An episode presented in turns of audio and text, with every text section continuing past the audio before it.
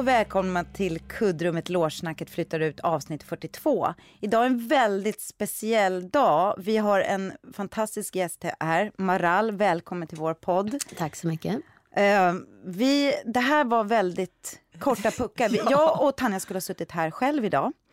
Eh, men för det första höll vi på att göra det. Du kom med andan i halsen, Maral. Vad hände för alltså, din morgon? jag har, alltså det är sånt kaos just nu för att eh, mitt barn har en sån underdos av mig just nu eh, mm. och jag har ständigt dåligt samvete såklart för att eh, jag både liksom försöker hantera jobbet, jag spelar mm. på kvällarna, repar på dagarna och sen är det alla de här händelserna i Iran som jag liksom är eh, engagerad och aktiv i så det mm. tar så mycket närvaro från mig. Um, och i morse var han liksom, hade fått nog. Så att, uh, ja, Stod han och liksom höll i ditt ben bara, nej du får inte gå! Ja, men det, det, där, det där hade ju varit så lite gulligt. Utan uh. det är skrik och det är liksom, uh, ja, men det, ja, men det är fruktansvärt. Så, Hur gammal är han? han är tre och ett halvt. Oh. Men alltså du är ju mitt i livet Maral. Du har små barn, du jobbar precis som du säger. Och det pågår en revolution i ditt hemland. Och det är bland annat därför vi har bjudit in dig. Dels för att du är en kär kollega och en fantastisk skådespelare. Och det skulle vi normalt sett ha bjudit in dig för. Men idag när vi, eller när vi pratat, vi har ju vartannat avsnitt gäst och vartannat avsnitt. Och, och så skulle jag och Tanja podda och vi bara, vad ska vi prata om? Ja men klart, vi, vi måste prata om Iran. Och så kom vi fram till att vi kan inte sitta här och prata, eller vi vill inte sitta här och prata om det själva. Och så har vi då en kollega som, som kan mycket om det här, det är din historia. Så, så välkommen att prata med oss idag i det här samtalet om, som faktiskt väldigt mycket kommer handla om det som händer i Iran. Och då med det sagt så eh, har, bär ju inte du hela ansvaret för att vara en Iran-expert, expert, utan du, du får prata om det utifrån var du befinner dig idag och liksom ja. ditt perspektiv bara. Men vi är otroligt glada att du, får, att du kan eh, vara här så vi får någon att studsa våra tankar mot och med. Men ska jag börja ta en liten presentation? Vi, alla våra lyssnare är jättenyfikna på, de vet säkert vem det är, men vi måste ha en fin presentation. Ja, det kommer en kort här då. Varsågod. Maral Nasiri, du är född 1980 i Teheran eh, i Iran då. Du pluggade på Teaterhögskolan i Stockholm eh, 2005 till 2009. Eh, och sen såg jag i en artikel att du ändå var väldigt, alltså du ville söka dig till människor där du kände att eh, som liksom höll på med någonting som du kunde eh, känna att det, vad ska man säga, där ditt engagemang liksom, eller hur din syn på teater liksom passade dig. Så du sökte till eh, eh, Backa teater. Just det, gud vad roligt. Jag undrar vart du har läst det Vad roligt. Ja, ja. men här har jag läst en intervju. Eh, och Så där många intervjuer. Du, som... ja, Mattias Andersson eh, bland annat och eh, scenografen Ulla Cassius och gjorde flera uppsättningar där. Och sen så eh, var du även med på Stadsteatern, Jag ringer mina bröder. Och sen så jobbade vi ihop mm. i Syrror, en tv-serie. Ja. Och samtidigt Idioten. Och samtidigt Idioten. Och där träffas vi alla tre. Ja. Alla vi tre ja. har jobbat tillsammans i Idioten utom Mattias Andersson. Inte utan, han regisserade Dostojevskijs ja. fantastiska roman. Och sen håller ni två på att repetera nu. Nu är det vi, Maral. Tid för glädje. Mm.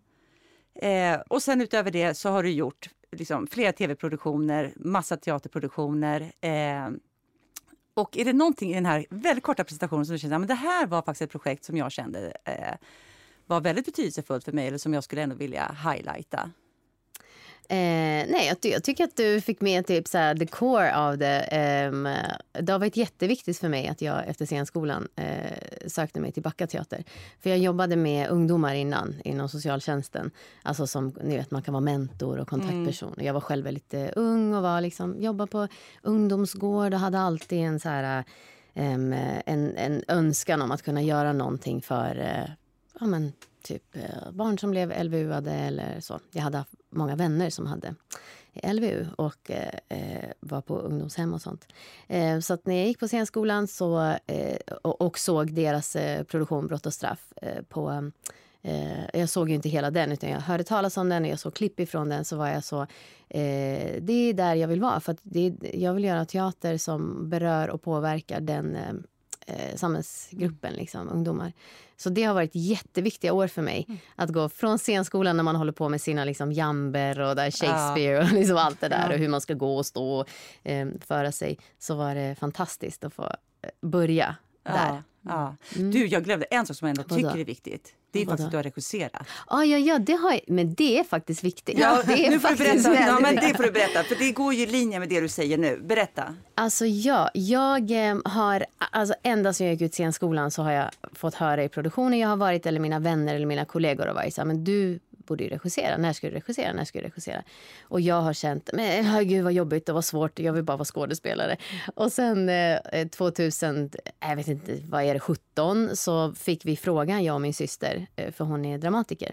Mm. Jag hade precis gått ut eh, sin utbildning på DI eller vad det heter nu. Uni mm. Arts, det byter namn tusen gånger. I alla fall.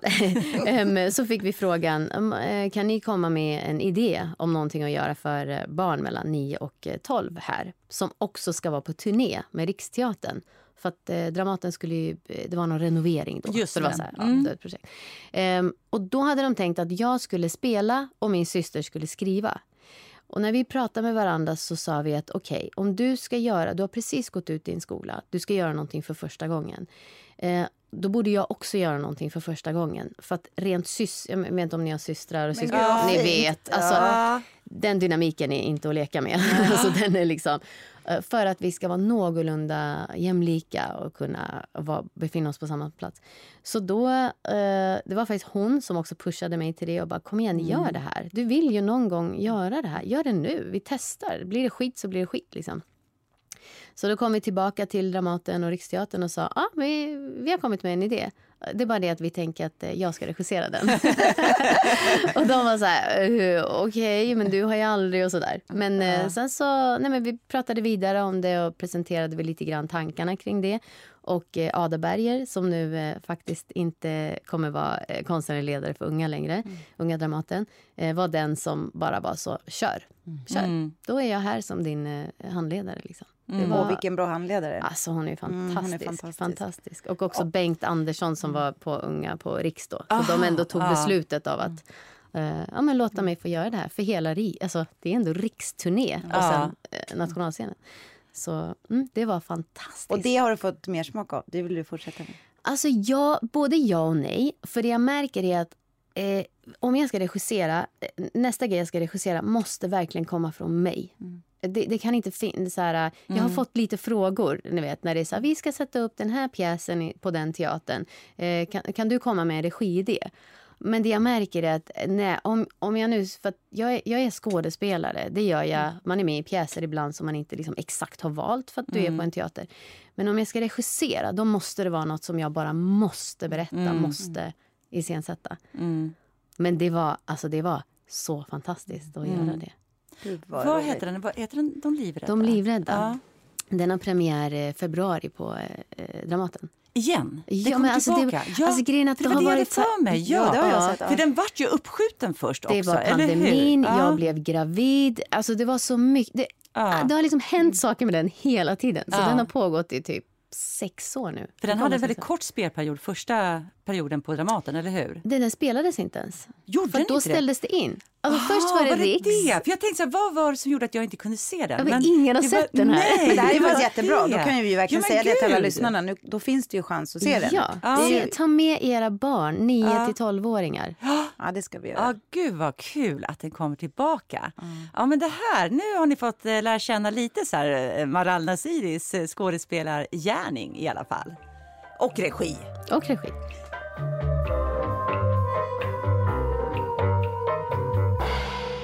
Ja, men du Maral, för det var en dryg vecka sen va, bara, så skickade du ut en, eh, en länk om att skriva på ett upprop eh, som både jag och Ellen skrev på. Kan inte du berätta om vad det uppropet var? Ja, eh, det var ett upprop från eh, svenska eh, eh kulturarbetare till eh, eh, våra kollegor i Iran på grund av de protesterna som är just nu efter att eh, den här tjejen, Massa Gina Amini, blev dödad för att hon hade sin slöja på lite felaktigt sätt.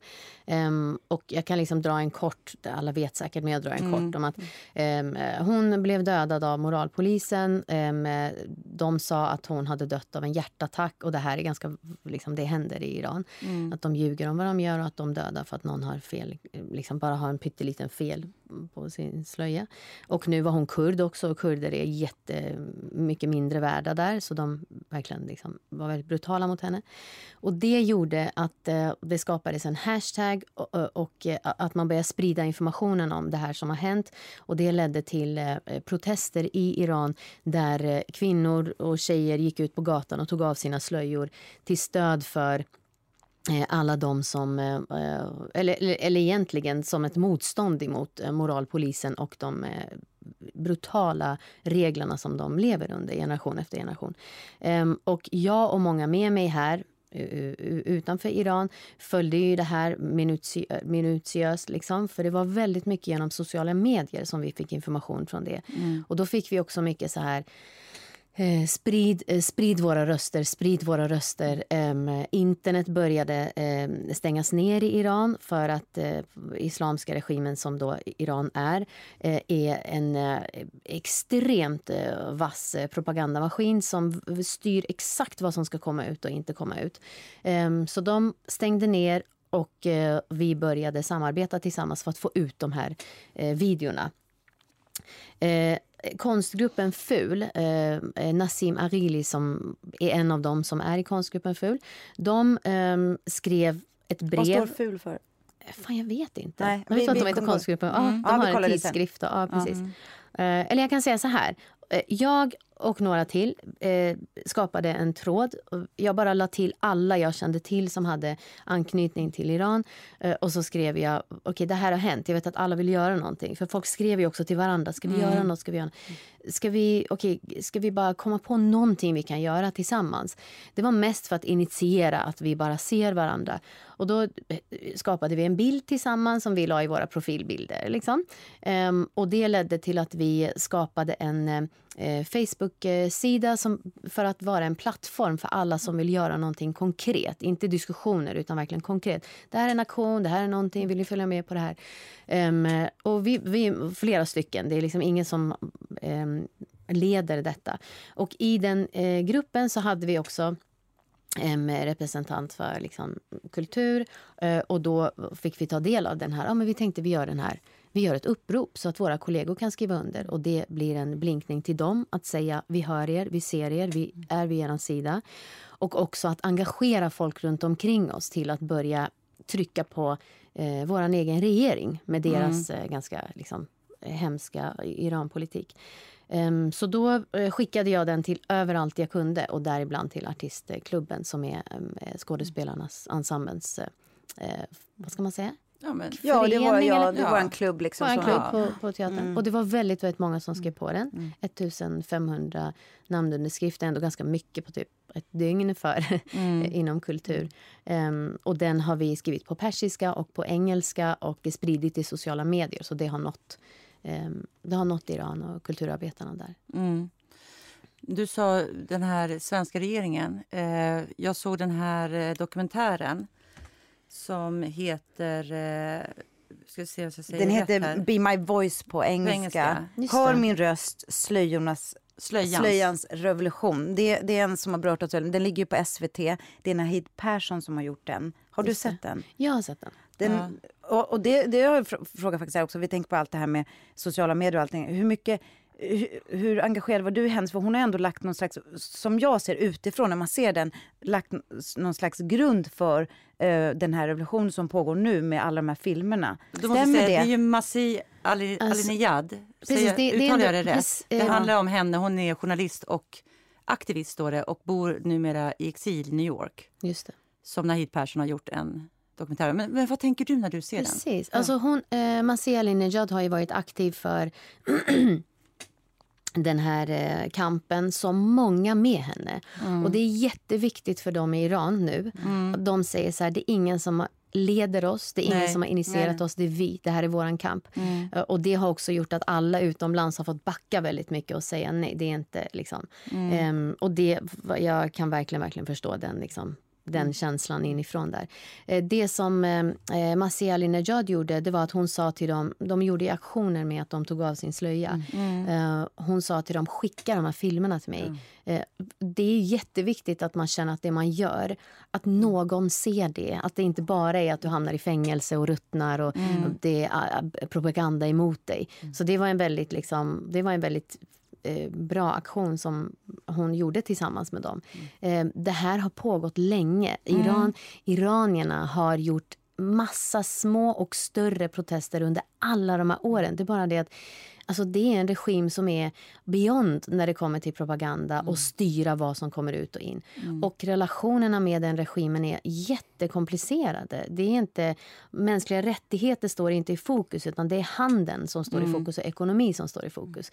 Vilket gör att man har liksom låtit massa saker passera. Um, och nu när de går ut uh, på gatorna så är en väldigt, väldigt viktig grej för dem att de vet att de blir sedda, mm. att de blir mm. hörda utanför det här isolerade landet. Och det är... Där är ju tekniken, att, tekniken ja. att den finns. Men jag tänker också på det eh, det var ju samma nu i, i kanske Ukraina, så här, när de stänger ner internet. Att komma förbi, Ryssland var det så här, mm. komma förbi de där, du måste ju ändå kunna något tekniskt. Jag vet inte ens hur man gör för att komma alltså, ut. Jag vet människor i Iran um, som jag på olika sätt har kontakt med som har Alltså de är så jävla duktiga på att gå runt det här systemet. Det är, liksom, alltså det, är det som är så fascinerande, att det här blir också svaret. De, de här eh, unga människorna, de är barn av den här regimen. Eh, mm. Mina föräldrar, när de... För jag, jag är född 80. 79 mm. var det en stor revolution i Iran där man störtade shahen som också hade liksom, eh, tortyrkammare och politiska fångar. Och, det fanns inte åsiktsfrihet. Men eh, liksom, det var inte det här med mullorna nu utan folk eh, klädde sig liksom mer öppet och så.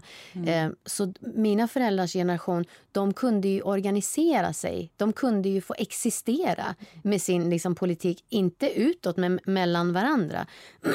och de störtade shahen, massa, massa, en stor eh, opinion i Iran ville få bort honom. Och sen kom de här mullorna och kapade den här revolutionen genom mm. att liksom börja lova folket lite saker som de själva också ville ha, ville ha som hade med välfärd att göra. Um, och sen så började de väldigt, väldigt, väldigt sakta um, komma in med de här reglerna, moralpolisen och slöjtvånget och sånt där.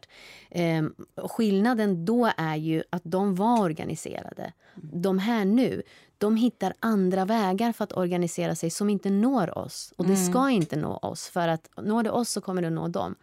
En grej som jag fick veta nu nyligen bara var att när regimen eh, gör såna här... Eh, när det är väldigt mycket blodbad och när de vill visa att de besegrar då öppnar de upp internet lite. Mm. Det är tvärtom mot vad, vad jag tänkte.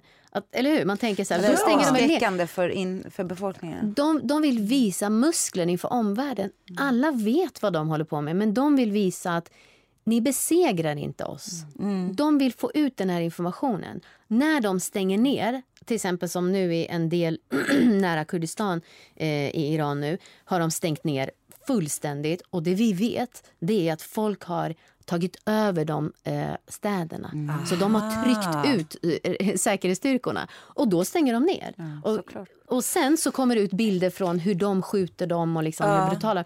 Så att man, liksom, för mig också och många med mig när man försöker liksom få ut information. Det är så mycket man också lär sig på vägen mm. av att inte gå in i deras narrativ som de vill få ut. Men det där är så himla bra att du säger, för grejen är att jag lyssnar ganska mycket på P3 och där är Cecilia Uddén är ju P1. Ja, men det är både P1 Aha, och P3. Alltså, mm. så här, det finns olika typer av program. Eh, det finns ju en på P1 som, som ett program som jag tycker var jättebra. Som, det är Mellanösternpodden. Och själva programmet heter Regimens taktik för att krossa motståndet i Iran. Eh, och där, pratar de, där säger de precis faktiskt tvärtom. Då säger de så här, nej men när, när eh, regimen i Iran eh, stänger ner internet, då, då är det för att man vill... Eh, då, då börjar blodbadet. Så det är väldigt intressant att du säger att det faktiskt kan vara precis tvärtom. Att när Men de nu har de stänger det där. Fast, för att vi, fast, vet du, det, alltså på ja. ett sätt så det är så här.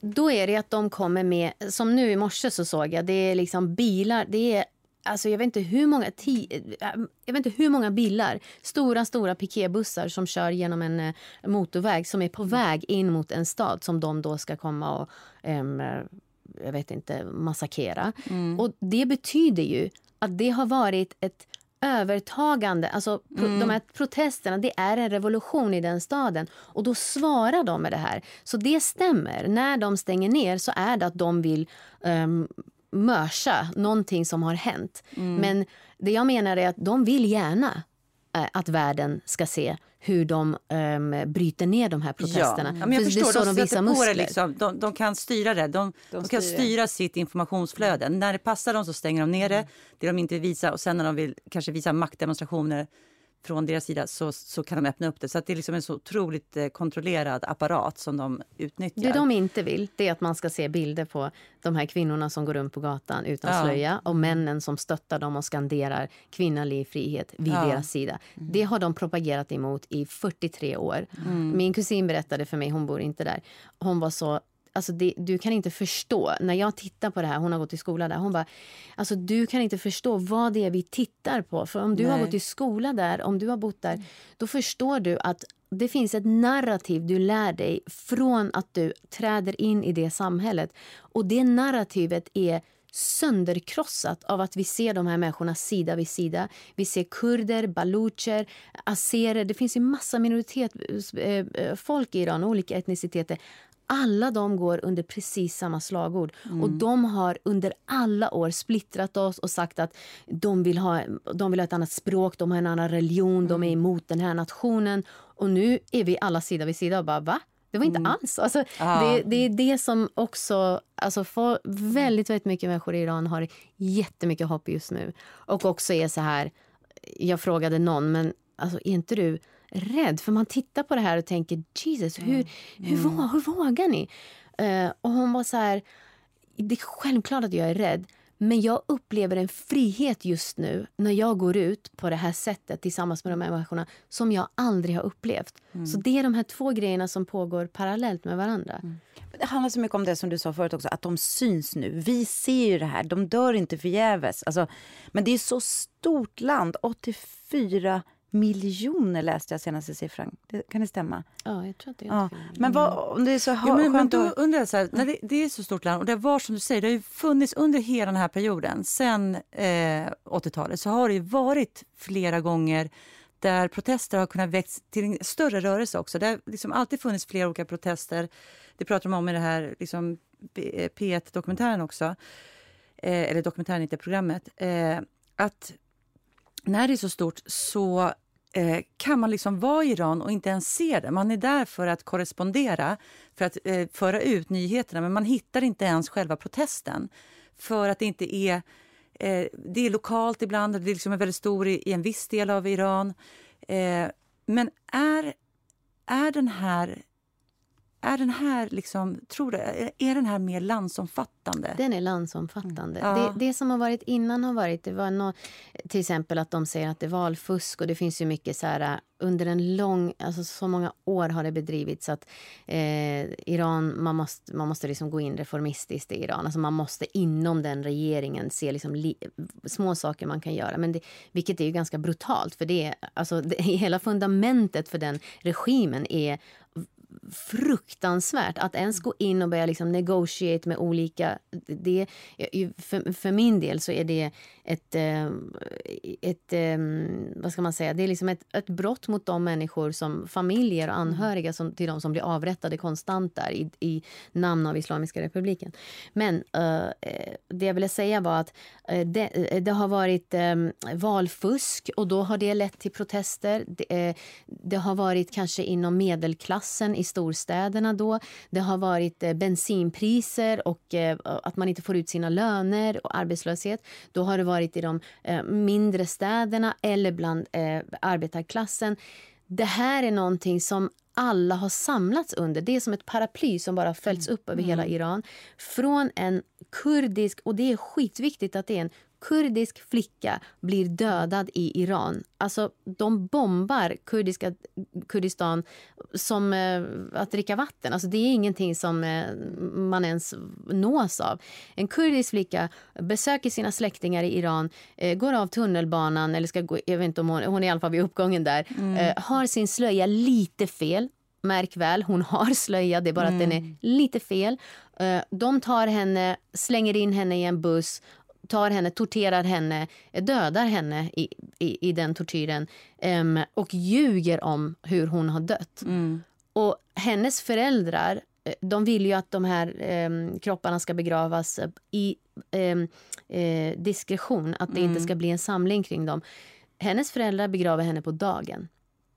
Och de säger vid hennes grav så säger de ditt namn kommer att bli Irans, eh, jag vet inte hur man ska översätta det här, men typ som svaret på gåtan eller vad man ja, ska säga. Hennes mamma, på... precis, ja. hennes mamma säger de här orden och det här blir viralt. Det sprider mm. sig att hon säger ditt namn kommer att bli... Men alltså det, oh. det, det är så starkt så att man vet... Ja men det, jag menar att det, det, det finns ett narrativ här som mm. är jag vill inte liksom, så, så funkar vi ju. Vi, mm. Det är svårt att sätta sig in i att fattiga människor... Alltså, det är inte svårt att sätta sig in, men för en värld så är det svårt att nappa på att fattiga människor inte får ut sina löner och liksom mm. protesterar. Eller att det är ett valfusk inom en... Men att det är en flicka som blir dödad för det här. Hennes mamma vid hennes grav säger de här orden och de mm. säger kvinna, liv, frihet som kommer ifrån ett kurdiskt lagord mm. och det sprider sig över hela eh, Iran. Det är någonting som fortfarande är man i chock över det här. Mm. Hur har hela Iran kunnat samlas i det här? Mm. Och jag frågar folk som jag känner där, men alltså är liksom de här äldre och de här som är så här jätte eh, regimen, hur är de? så här? Och de säger till exempel var det en som sa, igår var vi ute på en, en, en gata i Teheran och folk eh, applåderade oss, så här, gamlingar och folk som är så här, jättetrogna regimen. De var så här, vi hoppas att ni segrar, vi hoppas att ni segrar och applådera oss. Det finns folk som kommer ut med typ så här, vatten och typ så Coca-Cola till demonstranterna. Alltså, eh, alla vill, de, de vet att en till generation kan inte bara ruttna i det landet. Så det är, eh, jag vet att det har kommit lite rapporter ibland när man rapporterar om det och experter ska uttala sig och säga att ja, det är inte så stort som man tror. Eller mm. De vill väldigt, väldigt snabbt döma ut det här. Och det vill jag verkligen motsätta mig och det är många med mig som gör det. Ingenting är klart ännu. Och vad fan, eh, rösträtten, vad kom den av? En kvinna som blev sur på... Det var mm. Men det, dyrt bröd. Det kommer ju rapporter också om att militären... Det har kommit officerare som har stått i och filmat sig själva i sina militäruniformer och sagt... Alltså här... man, nej, nej, man vet inte vad det där är. För nej, okay, jag vet, bra, jag såg ja. också den ja. och bara oh wow, ni vet, alla sprider ja. till varandra. Bara, yes, jag till och med Magnus Norell, som är, såg du på ja, nyheterna igår? Eh, Magnus Norell är en svensk eh, militär som pratade om det här. Och han sa, men det är ju jätteintressant att höra från dig. Alltså, vi, man mm. har inte kunnat bekräfta vad det här är. För att Det jag har hört är att det är en gammal video mm. Eh, på eh, militärens typ, vad ska man säga, typ utbildning. Mm. Alltså, ni vet, så här, som utbildning av militärens sida. Och att den, uh, det är inte tydligt att den refererar till för den säger den, folket. Aha, okay. Men det är ett väldigt nationalistiskt land alltså där man mm. försvarar sin, sitt folk. Och folket mm. är Islamska På tal om att alltså, sortera i i, i, alltså sortera i nyhetsrapportering. Alltså det är så, alltså det är så otroligt svårt. Mm. Men, men finns det, för det undrar jag då som inte har några kopplingar till Iran, finns det bland exiliranier över hela världen och även kanske i Sverige, finns det olika fraktioner alltså där man strider om berättelsen? Alltså vad alltså, ja. säger narrativet ja. är, Eller känner ni att ni är ganska enade i... Alltså enade kring att vi stöttar dem, enade kring ja. att alla säger den här regimen måste bort. Mm. En gång i tiden var det så, nej men man, revolution i Iran är för farligt, det måste vara reformer som sker. Just nu är opinionen det de måste bort. De, det är liksom mm. en dag för mycket. Det samlas alla kring. Men sen är det att det finns royalister, de som stöttar mm. shahen det är, det är väldigt jobbigt för att på alla demonstrationer så kommer det några såna med enorma flaggor och liksom sprider ut sig över demonstrationerna. Och varenda bild som rapporteras från de här demonstrationerna är på deras flaggor. Och det är någonting som man vet om man är insatt i Irans historia. Um, jag förväntar mig att journalister ska sätta sig in i det till exempel. Nu är det inte lika mycket så. För jag tror mm. att nu börjar också journalisterna komma ikapp lite. Men var det jobbigt när ni kom också, att man kom från olika? Några hade stöttat revolutionen några hade blivit störtade om man samlas i Sverige? Ja, alltså för mig jag har ju fötts in i... Mina föräldrar var liksom revolutionärer. Eh, jag föddes... Alltså, mina föräldrar gjorde mig när de störtade. Alltså, när shahen blev störtad och de trodde mm. framtiden är ljus. Sen föddes jag när eh, eh de här de här hade kuppat. Eh, liksom.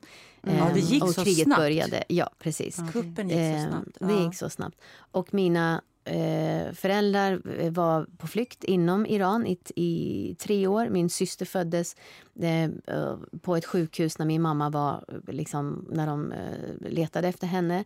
Eh, jag och min mamma var i fängelse tillsammans när jag var en månad gammal. Eh, folk i fängelset, alltså precis som idag, de var ute på gatan, de bara tog vem som helst. Det var bara massa unga människor, de, många känner inte ens varandra, som strejkade för att jag, eh, för att jag höll på att dö av hungersnöd. För min mamma kunde inte amma mig liksom, för att, av tortyr och sånt. Um, så för mig känns det som att även om det är massa olika grupperingar där eh, en gång i tiden har de gått ihop och varit en samlad röst och sagt släpp den här ungen och den här mamman för att hon håller på att dö. Um, uh, men jag har alltid känt att uh, det har varit lite tabu eh, i sammanhang med andra iranier att eh, eh, vara, prata om, om det. Liksom, för att Många är väldigt rädda för islamska regimen. Många vill inte eh, förekomma på bild med människor som är emot dem. Ehm, eh, eh, ja, och det gör ju en ganska det skapar ganska mycket, det skapar någon sorts eh, tyst våld som pågår i relationerna som man har du, även utomlands. Vet du mm. folk på svensk eh, mark som har fått repressalier från Islamiska republiken. Absolut. Ja. absolut. Det, det är därför är... som de vill att eh, ambassaden ska stängas. För att mm. det är, eh, de kartlägger människor, de trakasserar människor, de ringer och ska liksom... Du gör propaganda emot mm. ditt eget land och, sådär. Eh, det är, på de här demonstrationerna nästan alltid är det folk som har masker på sig. Och mm. Nu idag så är det mycket, mycket färre folk som har det för de ser hur modiga de i Iran är. Så då är de så här, fuck it. Om de går mm. ut så går vi ut. Men mm. det är fortfarande folk som har masker på sig och döljer sig sig själva för att eh, de är alltid på demonstrationer och fotar folk. Mm. Men är det också att man är rädd för att eh, det kan bli repressalier mot den familj man har kvar kanske i Iran? Om man gör någonting här och så blir man dokumenterad på det och så tittar man upp vilka, vilken släkt har de kvar i Iran det, ja men det, det gör de ju en... också, att de kallar in dem och har förhör med dem. Och det har ju de gjort med, med min släkt också ganska mycket. Och de, det de säger, vi har ingenting med dem att göra. Alltså, mm. Det är liksom att man, är det så att du håller med om dem, är det så att du är på deras sida och de är så nej nej, alltså vi har inte, det de gör är deras sak. Liksom. Men när vi mm. såg den här do dokumentären som vi verkligen, verkligen vill rekommendera alla att se, hon Massi som startade det där, ja, det. Eh, att hon lever fortfarande. Jag tänker hon måste vara så otroligt hotad. Hon har så, men det är också så här, hon är ju en så pass publik person. Mm. Alltså hon är mm. så pass publik och hennes, hon har en kanal som har varit en Youtube-kanal eh, där hon eh, basically har en, alltså hon, hon adresserar dem alltså konstant. Jag, hon gör det så fantastiskt. Och, och grejen är att en sån person, det är ju jag menar, det är någonting annat än att delta på en demonstration. En mm. sån persons släkt är ju utsatt för jättemycket. De tar hennes eh, eh släktingar till tv för att de ska säga att de eh, mm. absolut ja, inte är på hennes sida. och sånt. Mm. Så Det här är en sån brutal regim som eh, håller alla människor i världen som har med den att göra i ett sånt hårt grepp. Um, och det har de gjort i så många år. Och nu hoppas man på att det ska, det ska liksom vi ska bli av med dem. Ja. Hur gammal var du när du lämnade Iran? Jag var tre och ett halvt år, lika gammal som min son är nu. Åh, oh, vad känslosamt. Alltså, se ja, sig själv. Det... det... måste, det... Men jag tänker faktiskt på det. för att, mm. eh, jag tänker, fan, tänk om, tänk om. Och det har man ju tänkt tusen gånger. Tänk om, tänk om. Mm. Eh, men tänk om det är den här gången. Gud vad sjukt om, om, om jag skulle kunna åka dit. Men alltså gud oh, vad vi håller... om du skulle men åka dit. Ja. Nej, men, tänk om, ah, jag menar, oh, tänk om det var ett land man kunde åka till. Och mm. grejen är att jag vill också säga att det är någonting som vi iranier, de som är svensk-iranier och har någon sorts förankring i Iran, är väldigt engagerade i idag. Men grejen är att det pågår en feministisk revolution där mm. som för mig är ett jättestort frågetecken. Varför feminister utanför... Många har ju gjort det, men också väldigt, väldigt många är helt tysta om det här. Mm. Som om det inte har att göra med ens egen liksom, fråga. Irans frihet är allas vår frihet. Iranska kvinnors frihet är allas vår frihet. Mm. Ja, och äh, att, att, det, att det blir bättre i Iran skulle betyda så fruktansvärt mycket för hela Mellanöstern. Alltså det, det, det skulle stabilisera området på ett sätt som vi drömmer om. Jag menar, jag tittar på, vi har pratat om det förut. När vi var små så var ju Libanon till exempel ett ställe dit mina vänners föräldrar var på väg att flytta. Det var så här, Iran var ett fantastiskt land. Vi längtar ju alla efter Tänk, det är så här, tänk att höra dig nu, att du sitter där och säger att det här kanske är den här gången då de gör revolution inifrån. För det är alltid det, att det ska alltid komma någon yttre stormakt och lägga sig mm. i och tillsätta ledare. Det har vi sett så många gånger gått helvete. Tänk om de får göra det här inifrån. Tänk om det skulle gå vägen. Ja. Då måste vi åka och det dit måste tillsammans vara så. Ja, alltså jag, har läst, jag har läst sådana skildringar utav, det är så vackert land. Ja. Jag har läst alla de här böckerna utav eh, eh, Sinat Pirzadeh. Känner du henne? Sinat Pisa. Oh, jag har inte läst det. Jag, har inte läst det. Oh. Jag, jag har läst in dem. Det är inte därför ni ska läsa dem. En fjäril koppel och vinterfjäril. Det kommer en tredje. Okay. Hur hon beskriver, det är hennes självbiografi, hur hon beskriver hur hon först är ett barn i Iran och hur det sen tajtas till. Alltså, det är så starkt. Mm. Alltså den processen tycker jag är så himla ja. intressant också i relation till Europa nu som mm. håller på att gå liksom nationalistiskt. Mm. Alltså, ja. Hur går de stegen till? Eh, också apropå liksom en, en, att det är inte bara Iran det handlar om. Mm. Att, eh, förtrycket mot kvinnor och minoriteter mm. och allt som bryter mm. mot den här normen den pågår i, just nu är den mm. ganska aktiv i Europa också. Och hur går det till? Vad är stegen som leder till att människor till slut befinner sig på en sån plats. Det mm. tycker jag är... Och det är inte bara Europa, det är även USA har ju gått bakåt ja, ja, så otroligt mycket vad gäller just kvinnliga rättigheter. Men vad tror du att det beror på det här med eh, varför man inte känner att man har hela den, till exempel den svenska feministiska rörelsen bakom sig? Varför hörs de så lite? Vad tror du är liksom orsaken? För jag håller med dig om det. Eh, och, Alltså jag är rädd att det, å ena sidan så, jag, jag upplever att med många frågor så är det liksom, det har blivit så fruktansvärt förenklat och ängsligt mm. att man inte faktiskt kan fördjupa sig och, och, att man kan hålla flera bollar i huvudet samtidigt. Det gör att samtalet blir så torftigt på ett sätt och att mm. det bara handlar om bra och dåligt eller för och emot. Det, säkert så finns det en sån liksom anda, en, liksom, en sån grej. Men också kring att jag tror att man inte vet hur man ska förhålla sig till man tror liksom att Iran handlar om eh, islam. Mm. Alltså mm. handlar om att vara muslim. Att det mm. handlar om en andlig praktik. Det gör det inte. Utan det är en stat som um, har en politik som den använder sig av islam för att uh, förtrycka människor med.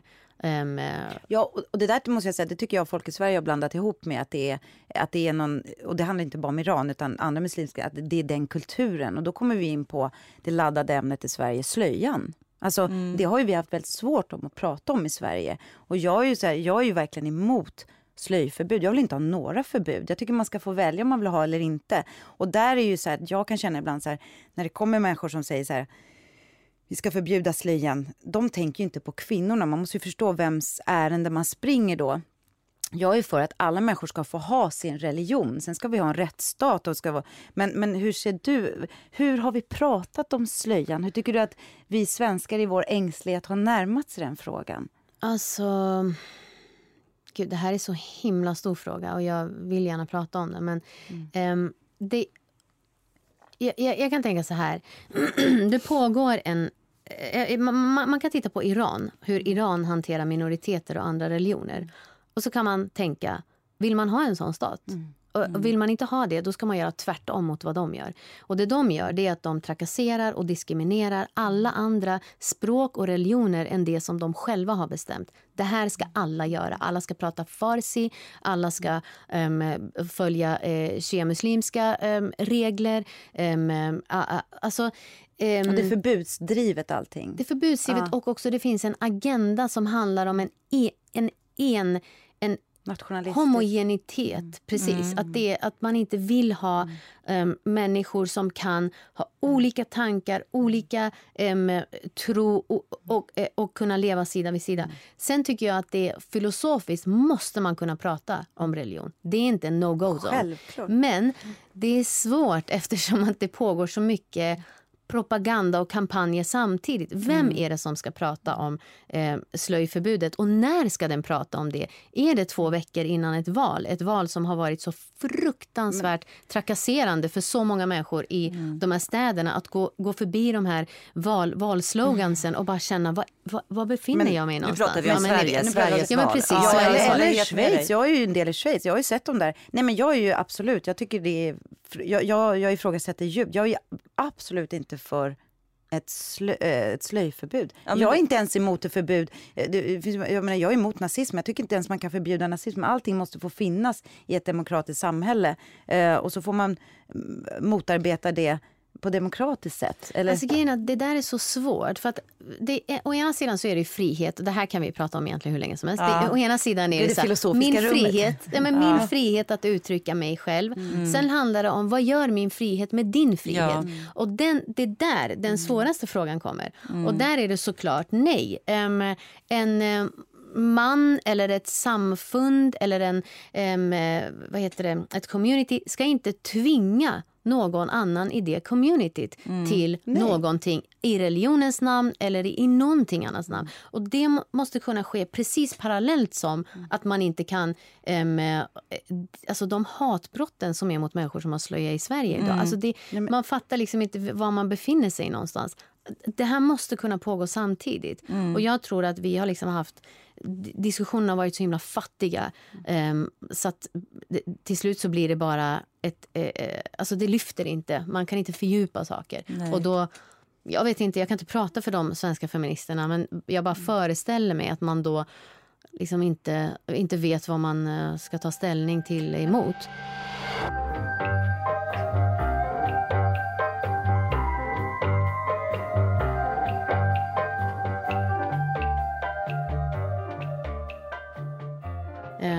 Människor i Iran är precis som i vilket annat land som helst. De, de vill ha frihet och de har olika tankar om eh, liksom, tro och religion som vilket annat ställe som helst. Det de säger nu är nej, vi vill inte bli påtvingade en tro. Vi vill inte bli påtvingade att kvinnor är hälften av en man. Vi vill inte praktisera, till och med de som är muslimer, alltså de har ju också gått in i det här. De säger det är inte så vi vill praktisera islam. Det är inte min islam. Och Det är också viktigt att det mm. kommer fram. Att de mm. representerar inte varenda muslim i världen. Mm. Det här Nej. är bara en brutal...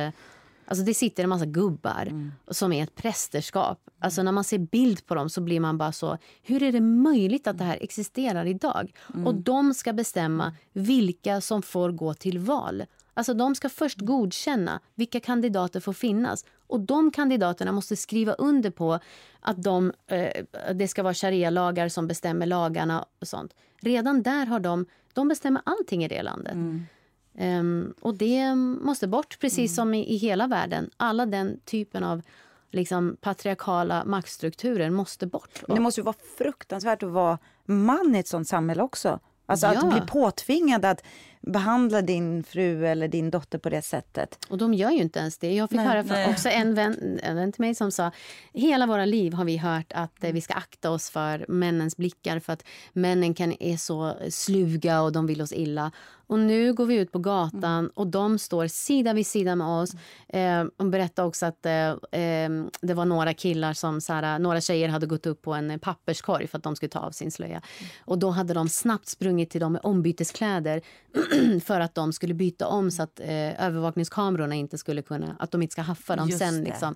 Mm. och också att de går som sköldar framför kvinnor som tar av sin slöja. Alltså, kvinnors rättigheter i Iran är allas rättigheter mm. i Iran. Så det här är mm. liksom en... Um, det är inte en sån där separerad fråga mm. där det är, är det kvinnorna eller är det männen det handlar om. Mm. Ja, men så vi ska försöka aktivera, det är jättebra, vi vill aktivera fler feminister i Sverige, vi vill göra någonting. Vad, vad, vad, kan, vad, vad tycker du så rent spontant? Vad kan vi mer göra? Det man kan göra, ja. mm. det, är, det är ju en diktatur och det är en isolerad stat. De vill inte få ut information om det som händer. Mm. Det man kan göra det är att man kan man kan eh, konstant informera om och sprida det här som händer där. Mm. Och inte låta det tystna. För nu är det som att eh, våran kamp här utifrån och deras kamp där inifrån, det handlar om eh, att det inte ska komma ut uh, information om att de protesterar. Och så finns det också, jag har läst mycket artiklar och folk som kommer in så här lite tillbakalutade och är så här, det, de där kommer aldrig ge sig och det där mm. kommer aldrig gå. Men eh, islamiska regimen är slut. Frågan är bara hur lång tid som kommer ta innan de förstår det. Mm. Eh, och hur många kommer behöva dö. Liksom. Mm. Eh, så det kan man göra. Man kan ehm, i, I den mån man kan. Liksom. Ja, och det är någonting där, där man känner, för det är ju uthålligheten man vill stötta. Alltså det är ju det, just att, att i början på en, en revolution eller en rörelse så har man väldigt mycket kraft och sen så behövs det komma in någonting för att man ska orka.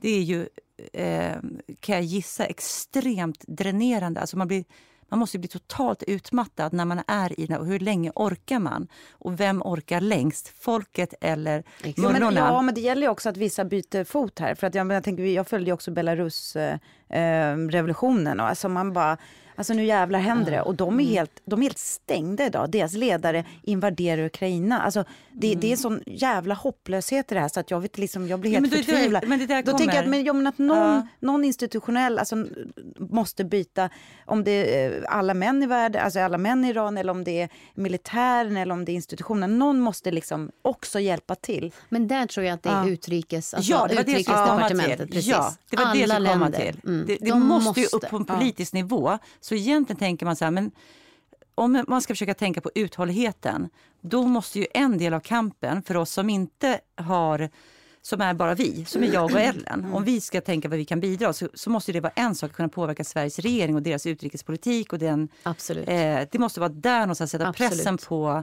vårt eget lands regering. För du sa att de har ju handlat väldigt eh, Alltså de har ju handlat med, med, Iran och sagt att vi gör det här för att vi ska kunna ha kritiska diskussioner med Iran. Mm. I, Islamiska eh, eh, eh republiken är inte en, en, en, en, en stat som har kritisk diskussion där de tar emot kritik. Nej. Utan de framför kritik och så säger de vad de gärna vill ha. Mm. Så att den, den eh, den strategin har visat sig i 43 år inte funka. Mm. Så de måste visa att de lägger mänskliga rättigheter framför mm. eh, ekonomin. Och det, vi har nu gjort en namninsamling. Det var över 15 000 personer som skrev under den. Vilket det jag menar med att man sprider information det är att skapa mm. ett engagemang så att folk vill vara med på sånt där. Mm. Och vi lämnade in den till utrikesdepartementet um, med media för då ville vi att de ska faktiskt svara. Vad, vad, vad det er hållning i det här? Massa mm. andra länder har ju uttryckt sig.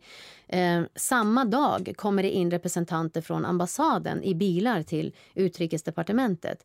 Alltså de som står där utanför de är trakasserade av deras representanter. Men alltså, i Sverige måste man också förstå vad innebär, de här representanterna, vad gör de med oss andra i, i Sverige och i alla andra länder? Så allt sånt här information behöver man liksom få ut. Och Tycker du att ni har fått någon signal i er kontakt med Utrikesdepartementet att de kommer ändra sin hållning. För de har ju varit väldigt... Alltså jag, har inte, jag har inte kunnat hitta någonting där de har uttalat sig mot regimen och det som händer, ställt några krav överhuvudtaget. Exakt, det de har skrivit, både Ann Linde och Margaret, Magdalena, Margaret, Magdalena Andersson eh, har skrivit att eh, de, ja, en, en ung tjej har dött. Och, för att jag menar, till och med i Iran så kan du komma undan med att säga... Alltså till och med prästerskapet, när, när högsta andliga ledaren hade ett tal så var han så här, vi beklagar verkligen mm. den här ungen. Det är så fruktansvärt att en ung tjej, vi ska utreda vad det som har hänt.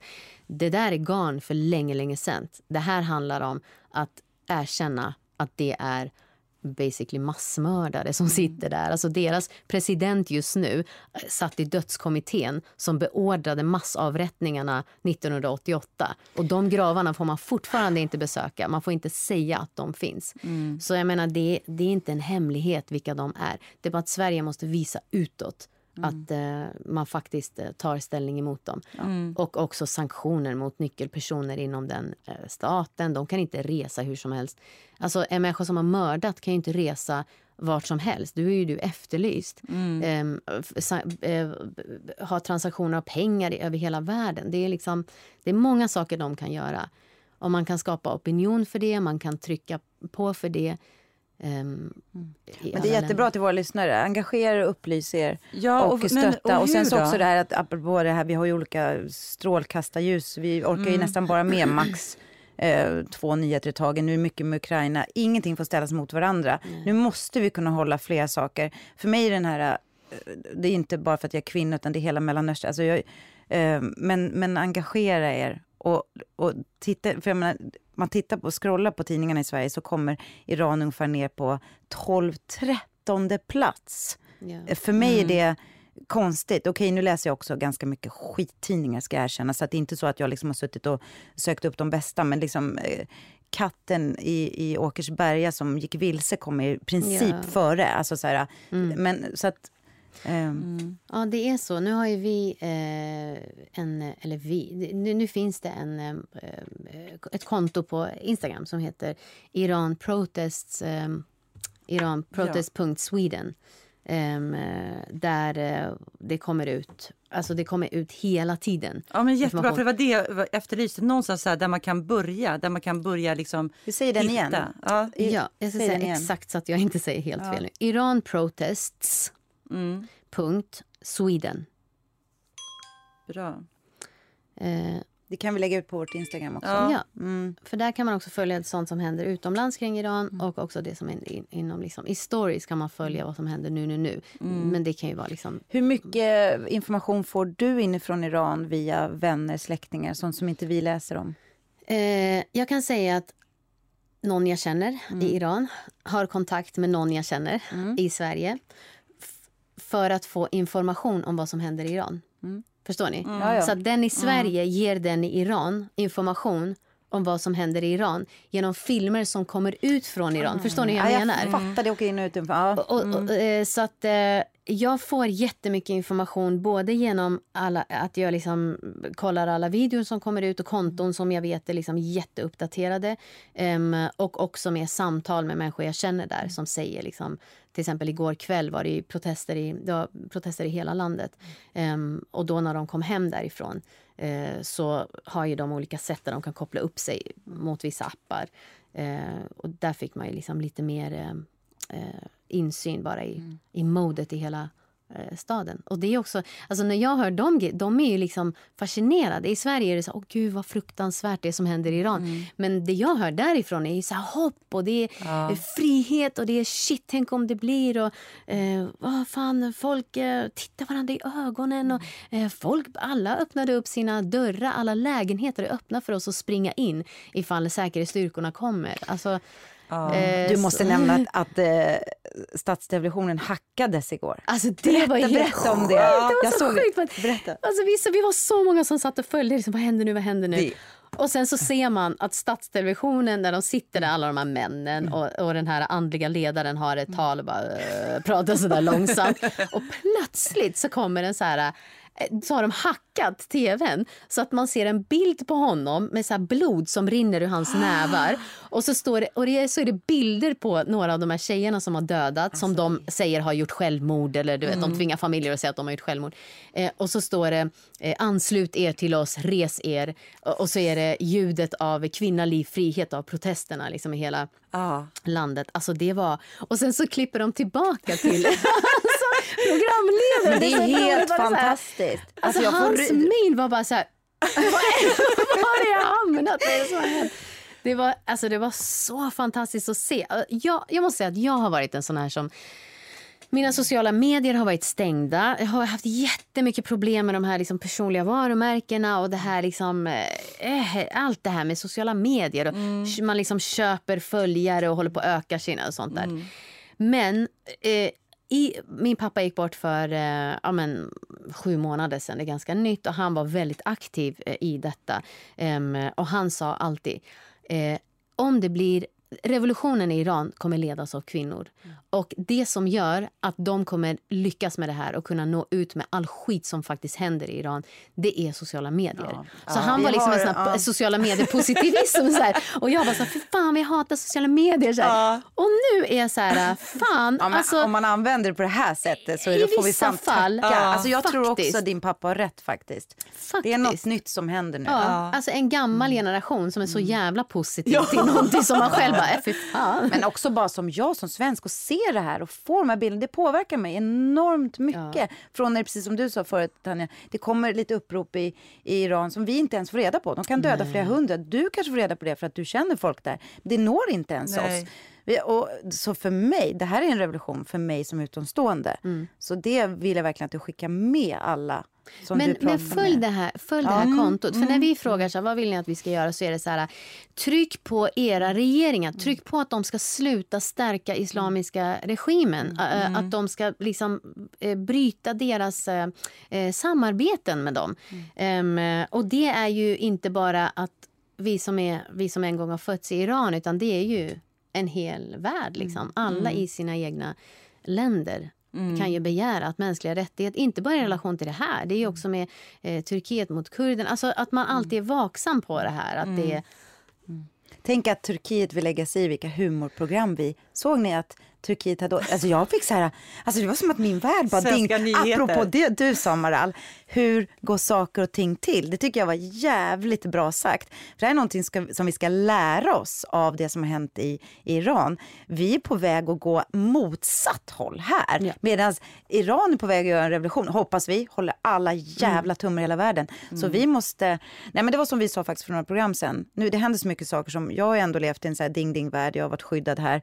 Men det går inte längre. Vi måste definiera oss. Vi står inför saker i vårt eget land där det kommer definiera vad som händer, vilka vi är, hur vi agerar nu. Mm. Um, det blir också väldigt tydligt att vi hänger ihop. Alltså oh. Innan har det verkligen varit det här, liksom alla isolerade på sin egen front. Mm. Men nu är det som att frågorna börjar bli lite parallella. Att mm. vi har någonting gemensamt med kvinnor i Ungern och homosexuella i Polen. Och mm. plötsligt så blir man mycket, mycket mer länkade till varandra. Mm. Mm. Och, och, det är ju intressant som du säger att, att den stora strömningen i Europa och USA är liksom eh, högerpopulistisk, eh, rasistisk, eh, nationalistisk. Vill, nationalistisk, vill ta bort kvinnliga rättigheter. Det går, det går ju liksom går en sån stark eh, kraft som försöker för att så fort du tar några steg framåt i vilken frihet du än mm. är om det är just att för din eh, sexuella läggning eller för din etnicitet i ett land där du kanske är en minoritet. Så fort man tar några steg, eller eh, kvinnorättigheter, mm.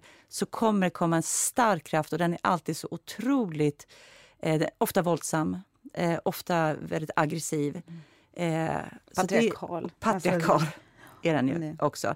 Men får jag fråga din mamma då, eh, vad tänker, vad ser hon i det som händer här nu? Det som händer. Min mamma har ju varit aktiv eh, sen hon var 20 år gammal. Mm. Eh, hon har ju eh, förlorat massa vänner till de här avrättningarna, alltså i sin ungdom och sånt. Så hon har varit kvinnoaktivist, liksom, alltså kvinnokämpe för afghanska och iranska kvinnors rättigheter i alla år. Nu, när det här händer, då eh, är det ibland att hon får ta min son och då är det jag som är på mm. demonstrationen. Och jag har aldrig velat liksom... Men när man är uppvuxen med någonting då vill man ju bort ifrån det och så vill mm. man skapa sitt eget. Men nu är det som att jag kan börja liksom förstå henne lite mer och förstå varför hon var så himla liksom, upptagen av de här mm. sakerna. Liksom. Um, men hon är ju också så, hon tror ju väldigt mycket på uh, hon tror ju väldigt mycket på den kraften som vill ha en frihet där. Mm. Och händer inte det nu, händer inte det exakt just nu så kanske det händer om några månader mm. eller om ett år.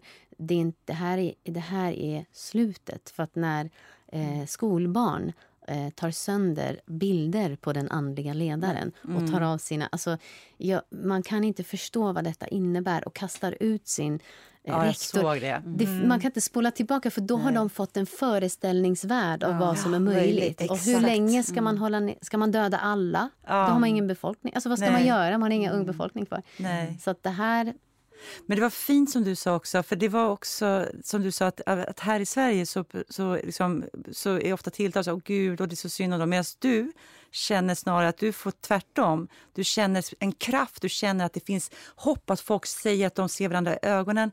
Men, men liksom, vad gör det här med dig och din tid alltså idag? Alltså jag bara tänker så här, hur är det att vara Maral Nasiri under de här veckorna? Alltså, tack för att du frågar det. ja, men alltså, det är så fucked up. Alltså.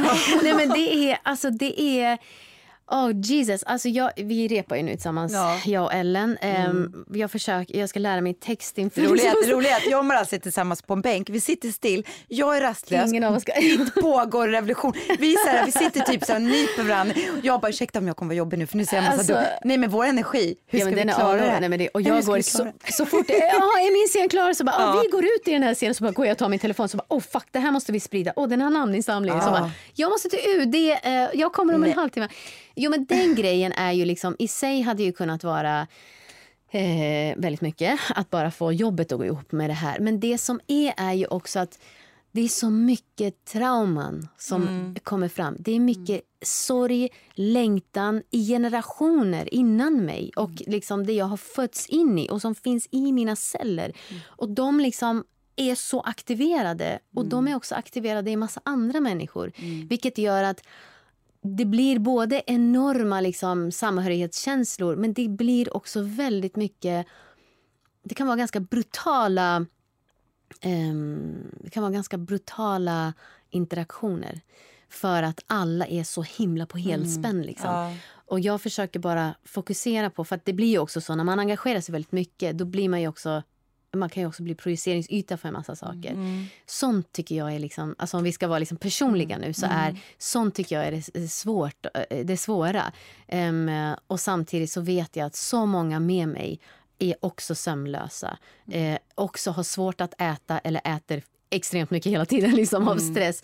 Också har jättedåligt samvete för sina barn för att de inte klarar av att vara närvarande och lägga undan det här för typ några timmar. Så jag försöker liksom att um, befinna mig på olika ställen mentalt samtidigt. Mm. mm. Men fan Men så... vad svårt det var att spela. Alltså, jag spelade, det, var, alltså, det var så svårt. Jag tappade text. Jag snubblade på någon på scen. när var det? Eld? Det var när vi gjorde Eld. Det var för... Eld är en, en pjäs som Maral spelar på stora scen just nu. Mm. Ja. Nej, men, och då förstod jag hur... Ja. Jag bara, Jesus, min, alltså, det här är inte bara ett, också en, en sak i livspusslet utan hela mitt väsen är mm. drabbat av det här. Och eh, jag försöker liksom... Du får hitta strategier för att inte gå sönder i det. För det är ju oftast inte... Oftast eh, kan man ju gå sönder av saker man blir väldigt engagerad av. Det vill säga där hjärnan till slut säger stopp, jag orkar inte mer, jag kommer stänga av din kropp. Eh, nu talar jag ur egen erfarenhet. Vi har varit där eh, ja, ja, Så att eh, du får bara hitta, liksom, som du sa, så försöka placera dig mentalt så att du också har en uthållighet. Men det är också det. bra att eh, vänner och kollegor så förstår och vet vad du går igenom just ja. nu. Vi är ju superengagerade. Jag känner mig som värsta exiliranien själv här. Så att om dina, om dina liksom, blod kokar så... Men, men det är jättebra att alla vet om det. Så att helt ärligt, Maral, om du sitter där på bänken och håller på säg det till regissören. Du, du går igenom någonting som är helt enormt just nu. Och in, mm. Både personligt och på hela ditt... Jag tror alla är med dig. Men bara säg. Jag brukar säga så ibland. Så här, Hej, idag är jag lite konstig för att någonting har hänt. Så, här, så att så att, alla, så att man kan visa förståelse helt enkelt. Ja precis, i min värld så är ju det här någonting som, det här är ju hela världen. Så mm. då blir jag ju så här, hur kan ingen annan ha koll ja. på vad som hände idag? Alltså sådär. Mm. Men, eh, ja, men det är bra och jag tänker att alla som uh, har människor omkring sig som har förankring i Iran eller av någon anledning liksom, ja, men folk som faktiskt är engagerade i den här kampen. Och jag måste också säga att det är inte bara mm. eh, svensk-iranier. Det är också, det har varit många som jag har samarbetat med nu med så mm. stora namninsamlingar och påtryckningar på politiker och överallt som eh, inte liksom har, men som eh, av olika mm. skäl har liksom, information och varit engagerade i den, i den frihetskampen.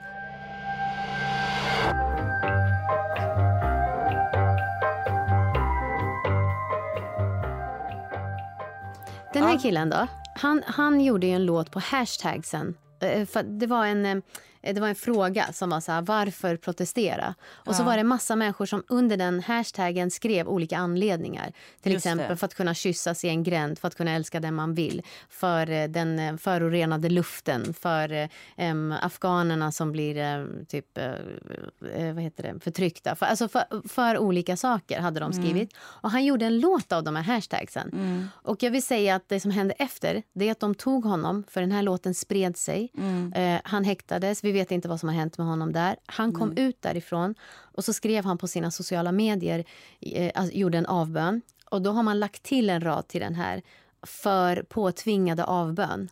Mm. Aha. Och vad heter han? Säg hans namn och så vill vi spela en bit av låten. Eh, Hajipur heter han va? Ja, Shervin Hajipur. Och där har blivit hela revolution, alltså hela... Ja, Shervin Hajipur har blivit. Soundtrack till ja. hela det här. Och vi måste lyssna. Här kommer lite av den.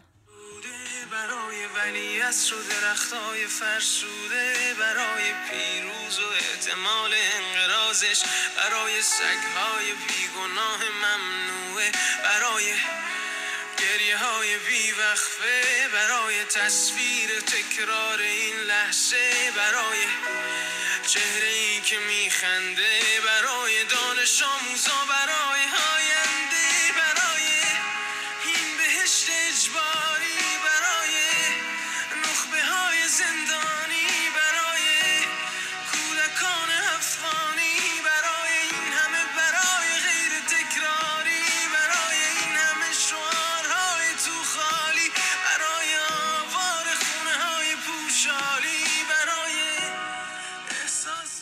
fängslad nu? Nej, Nej. Alltså, det är också det här, när någon blir så här känd, mm. då kan ju inte de göra. Alltså, ja. Utan då säger de att han väntar på sin rättegång. Jag har aldrig hört talas om en rättegång i Iran med någon som bryter alltså, det är så här, Jag bara what när jag läste det där. Okej, okay, han väntar på sin rättegång för ja. att... Ja. Ja, men det, det jag faktiskt började med när jag började prata om den här låten, det var att eh, mina barn såg att jag hade lagt ut saker om Iran och så satt jag vid frukosten och läste tidningen och hade på den här låten. Och de bara, mamma vad lyssnar du på? Jag bara, men det är den här låten, har ni inte hört den? Den är liksom en ledmotivet för den här iranska feministiska revolutionen som pågår nu. Och då när de frågade, men, men vad, vad är det liksom? Vad är det mamma? Jag bara, men och då var jag tvungen att tänka efter, ja vad är det? Mm. Ja, men det är för att jag har ju tre döttrar såklart. Mm.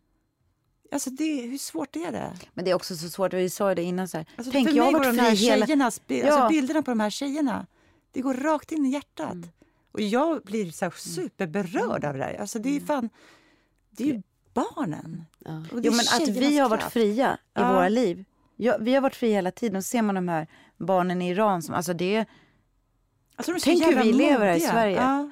Ja, det där alltså, vi lever också ganska keffa liv här. Alltså, jag vill också säga att det ja. pågår ganska keffa liv i Sverige också. Alltså, ja. Det är inte att vi liksom är ett paradis. Men man tänker att jo, Maral, allt är perfekt! Det var det jag, alltså. jag menar bara på att jag som kvinna har tagit så jävla mycket plats i det här samhället. Mm. Det, det är ganska oreflekterat eftersom alla innan mig i Sverige, jag har ingen direkt, vi har ju pratat mycket om det, vilka som har gått före.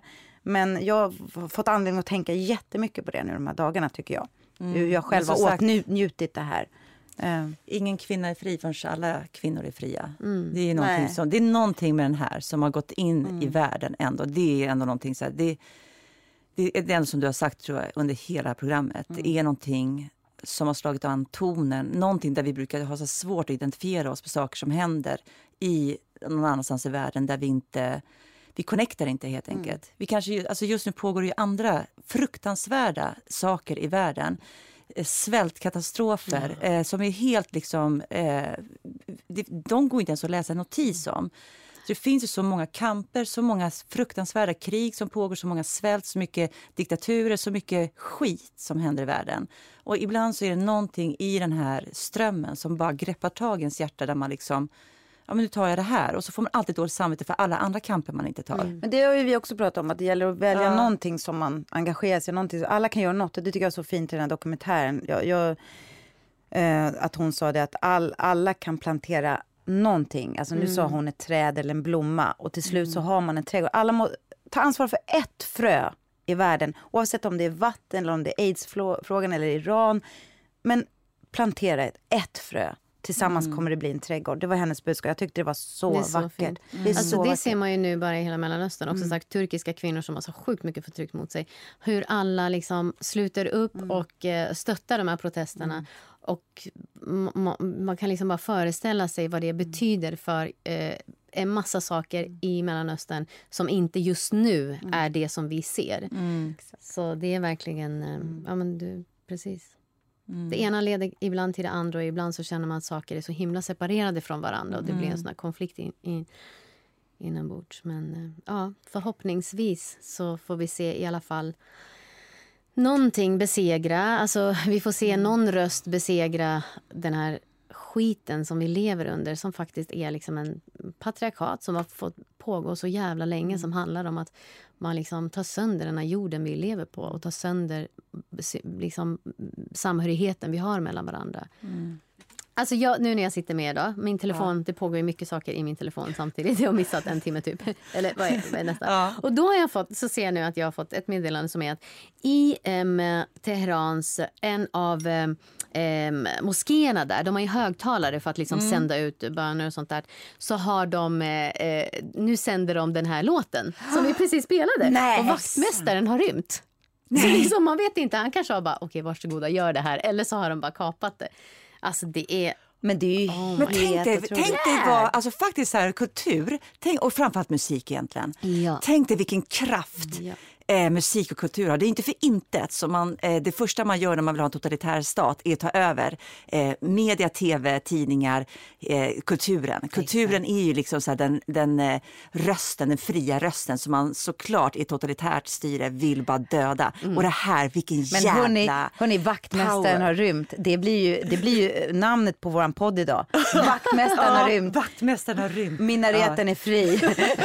Nej, men... Shit, jag hoppas så innerligt, så så innerligt att allt det här de har liksom fått se nu, allt det de har gjort mm. tillsammans sida vid sida. Det finns inte en ledare där. Alltså de lär oss om det mm. kollektiva. Mm. Att de ska få sin vilja fram. Det är liksom, jag hoppas, ja. hoppas, hoppas, hoppas men vet du vad, vi, vi ber för det. Alltså vi, vi är så mycket med dig så att ja, men det Tänk dig just precis det. Mm. Alltså så att det inte är liksom, det är inte en frontfigur, det är inte en ledare, utan det är en, mm. en, en kollektiv rörelse. Mm. Tänk dig att det, tänk om det skulle mm. Lyckas. Ja. Vilken mm. otrolig eh, världsbildsförändrande mm. grej. Det är nåt helt annat mot vad vi är vana vid. Ja. Det är därför jag tänker att vi, alltså, det här är en angelägenhet för mm. en hel värld. Det ja. är inte bara en Iranfråga. Nej. Och det är upp till världen runt omkring ifall folkets röst ska liksom ja. Eh, besegra de här människorna eller om det är att de ska kunna trycka ner återigen med sin brutalitet. Alltså, vi är så glada att du kom hit idag, ja. Maral, för att vi hade aldrig kunnat prata om det här på ett sånt här sätt. Du ger liksom, du, du faktaupplyser, men du kommer också med det här fantastiska hoppet. Och eh, Vi hade aldrig klarat att adressera det här, på, för vi kokar också, men vi har inte den här, det som du besitter. Nej. Så tack snälla tack för att du ville komma hit. Ja, vi ska sprida det här på de sätten du har sagt, på ett klokt och bra sätt. Och om du sen vill initiera någonting kulturellt och så, så kan jag bara tala för mig själv, men jag tror jag ja. talar för Tanja också. Jag brukar göra det. Hon, Tanja är också med. Mm. Ja. Och Äh, gud vad vi, vi ska följa det här nära. Ja, det var jätteskönt att du var här. Eh, för det var verkligen när man känner att man ska prata om någonting där man ändå känner att man har stort engagemang. Men man vet inte riktigt eh, man känner sig, ja, men det är då man känner sig som en 50-årig vit privilegierad kvinna som så här, försöker säga något smart och någonting. Och det kanske är det som, när jag frågar dig så här, men varför hörs inte svenska feminister? Man kanske också är rädd för att göra ja, bort ja. sig, eh, för att känna just att man är lite okunnig. Det var skönt att vi fick ställa också kanske så här, lite utifrån vårt perspektiv frågor som är lite okunniga. Och lite, ja, men det är jättebra. Ja. Jag, tror att det är, jag är så himla inne i det här nu. Så ja. då glömmer man också bort att det finns saker som är, inte är så självklart. Nej. Men nu vill jag också veta, vad, vad händer övrigt i ditt liv? Ja. berätta, hur ser det ut framöver? Nu har ju du och jag premiär på... Fatta, fatta att jag ska sitta bredvid den här tjejen på en bänk i sju veckor. Alltså. Tid för glädje. Popcorn-energin. Och sen spelar jag Eld på kvällarna eh, som spelas till 8 november. Den kan man gärna komma och kolla på. Och mm. Eh, Tid för glädje. Och sen ska jag ju äntligen få liksom, eh, komma till premiär med min eh, pjäs De livrädda i ja. februari. Underbart! Mm. Mm. Underbart! Och så kommer du de nästa veckorna då sitta ja. konstant där. Och som sagt, som Ellen sa, eh, hojta, vi är där. Mm. Ja, men då avslutar, vi brukar ju avsluta med lite kulturtips. Men jag tänkte dagens tips får vara lite så att vi kanske sammanfattar lite av de här tipsen som vi har nämnt i mm. podden. Man kanske inte har hunnit hänga med. Så vi börjar med den här Instagram-sidan som du sa. Ja, ett konto som heter iranprotests.sweden. Mm. Där kan man följa allt som händer kring Iran. Och sen har vi den där SVT-dokumentären eh, som vi har refererat till som heter eh, Var min röst, slöjans förtryck av Nahid Persson. Ett eh, måste. Ja, den är på SVT Play. Mm. Och sen säger jag bara generellt då, där jag tycker ändå att jag, eh, när man går bara på gatan eller man går ut med hunden eller någonting, så om man bara googlar på Sveriges Radio och skriver Iran, då kommer det upp jättemycket jättemycket bra program som man bara kan liksom lyssna om man nu vill mm. fördjupa sig lite och försöka förstå lite mer. Det är alla mm. möjliga vinklar där. De är väldigt kunniga och har olika gäster och olika typer av Eh, det var den här Mellanöstern-podden som jag rekommenderade. Men det finns även Korrespondenterna och liksom andra eh, P1 och P3-program som är superbra. Och det här samtalet fortsätter ju. Mm. Vi, det här är ju bara kanske början på någonting. Mm. Jag hoppas att vi sitter här och pratar om att en revolution har genomförts. Vet du vad jag hoppas att vi sitter här och pratar om? Vilket flyg ska du ta till Teheran? För jag kommer flyga vecka 28. Flyger, alltså åker vi på semester. Vi, vi, ser, vi ser. Vi ser. Vet du vad vi drömmer? Mm. Tack ja, för idag Maran. Tack för idag Maran. Tack själva. Och, och tack eh, Ljudbang för att vi får vara här. Tack Therese för att du klipper så bra. Och tack Matte Bie för din fina musik. Sprid, och tack alla ni som lyssnar. Sprid. Sprid och lyssna och gör någonting för Iran. Så ett frö mm. så kommer vi ha en trädgård.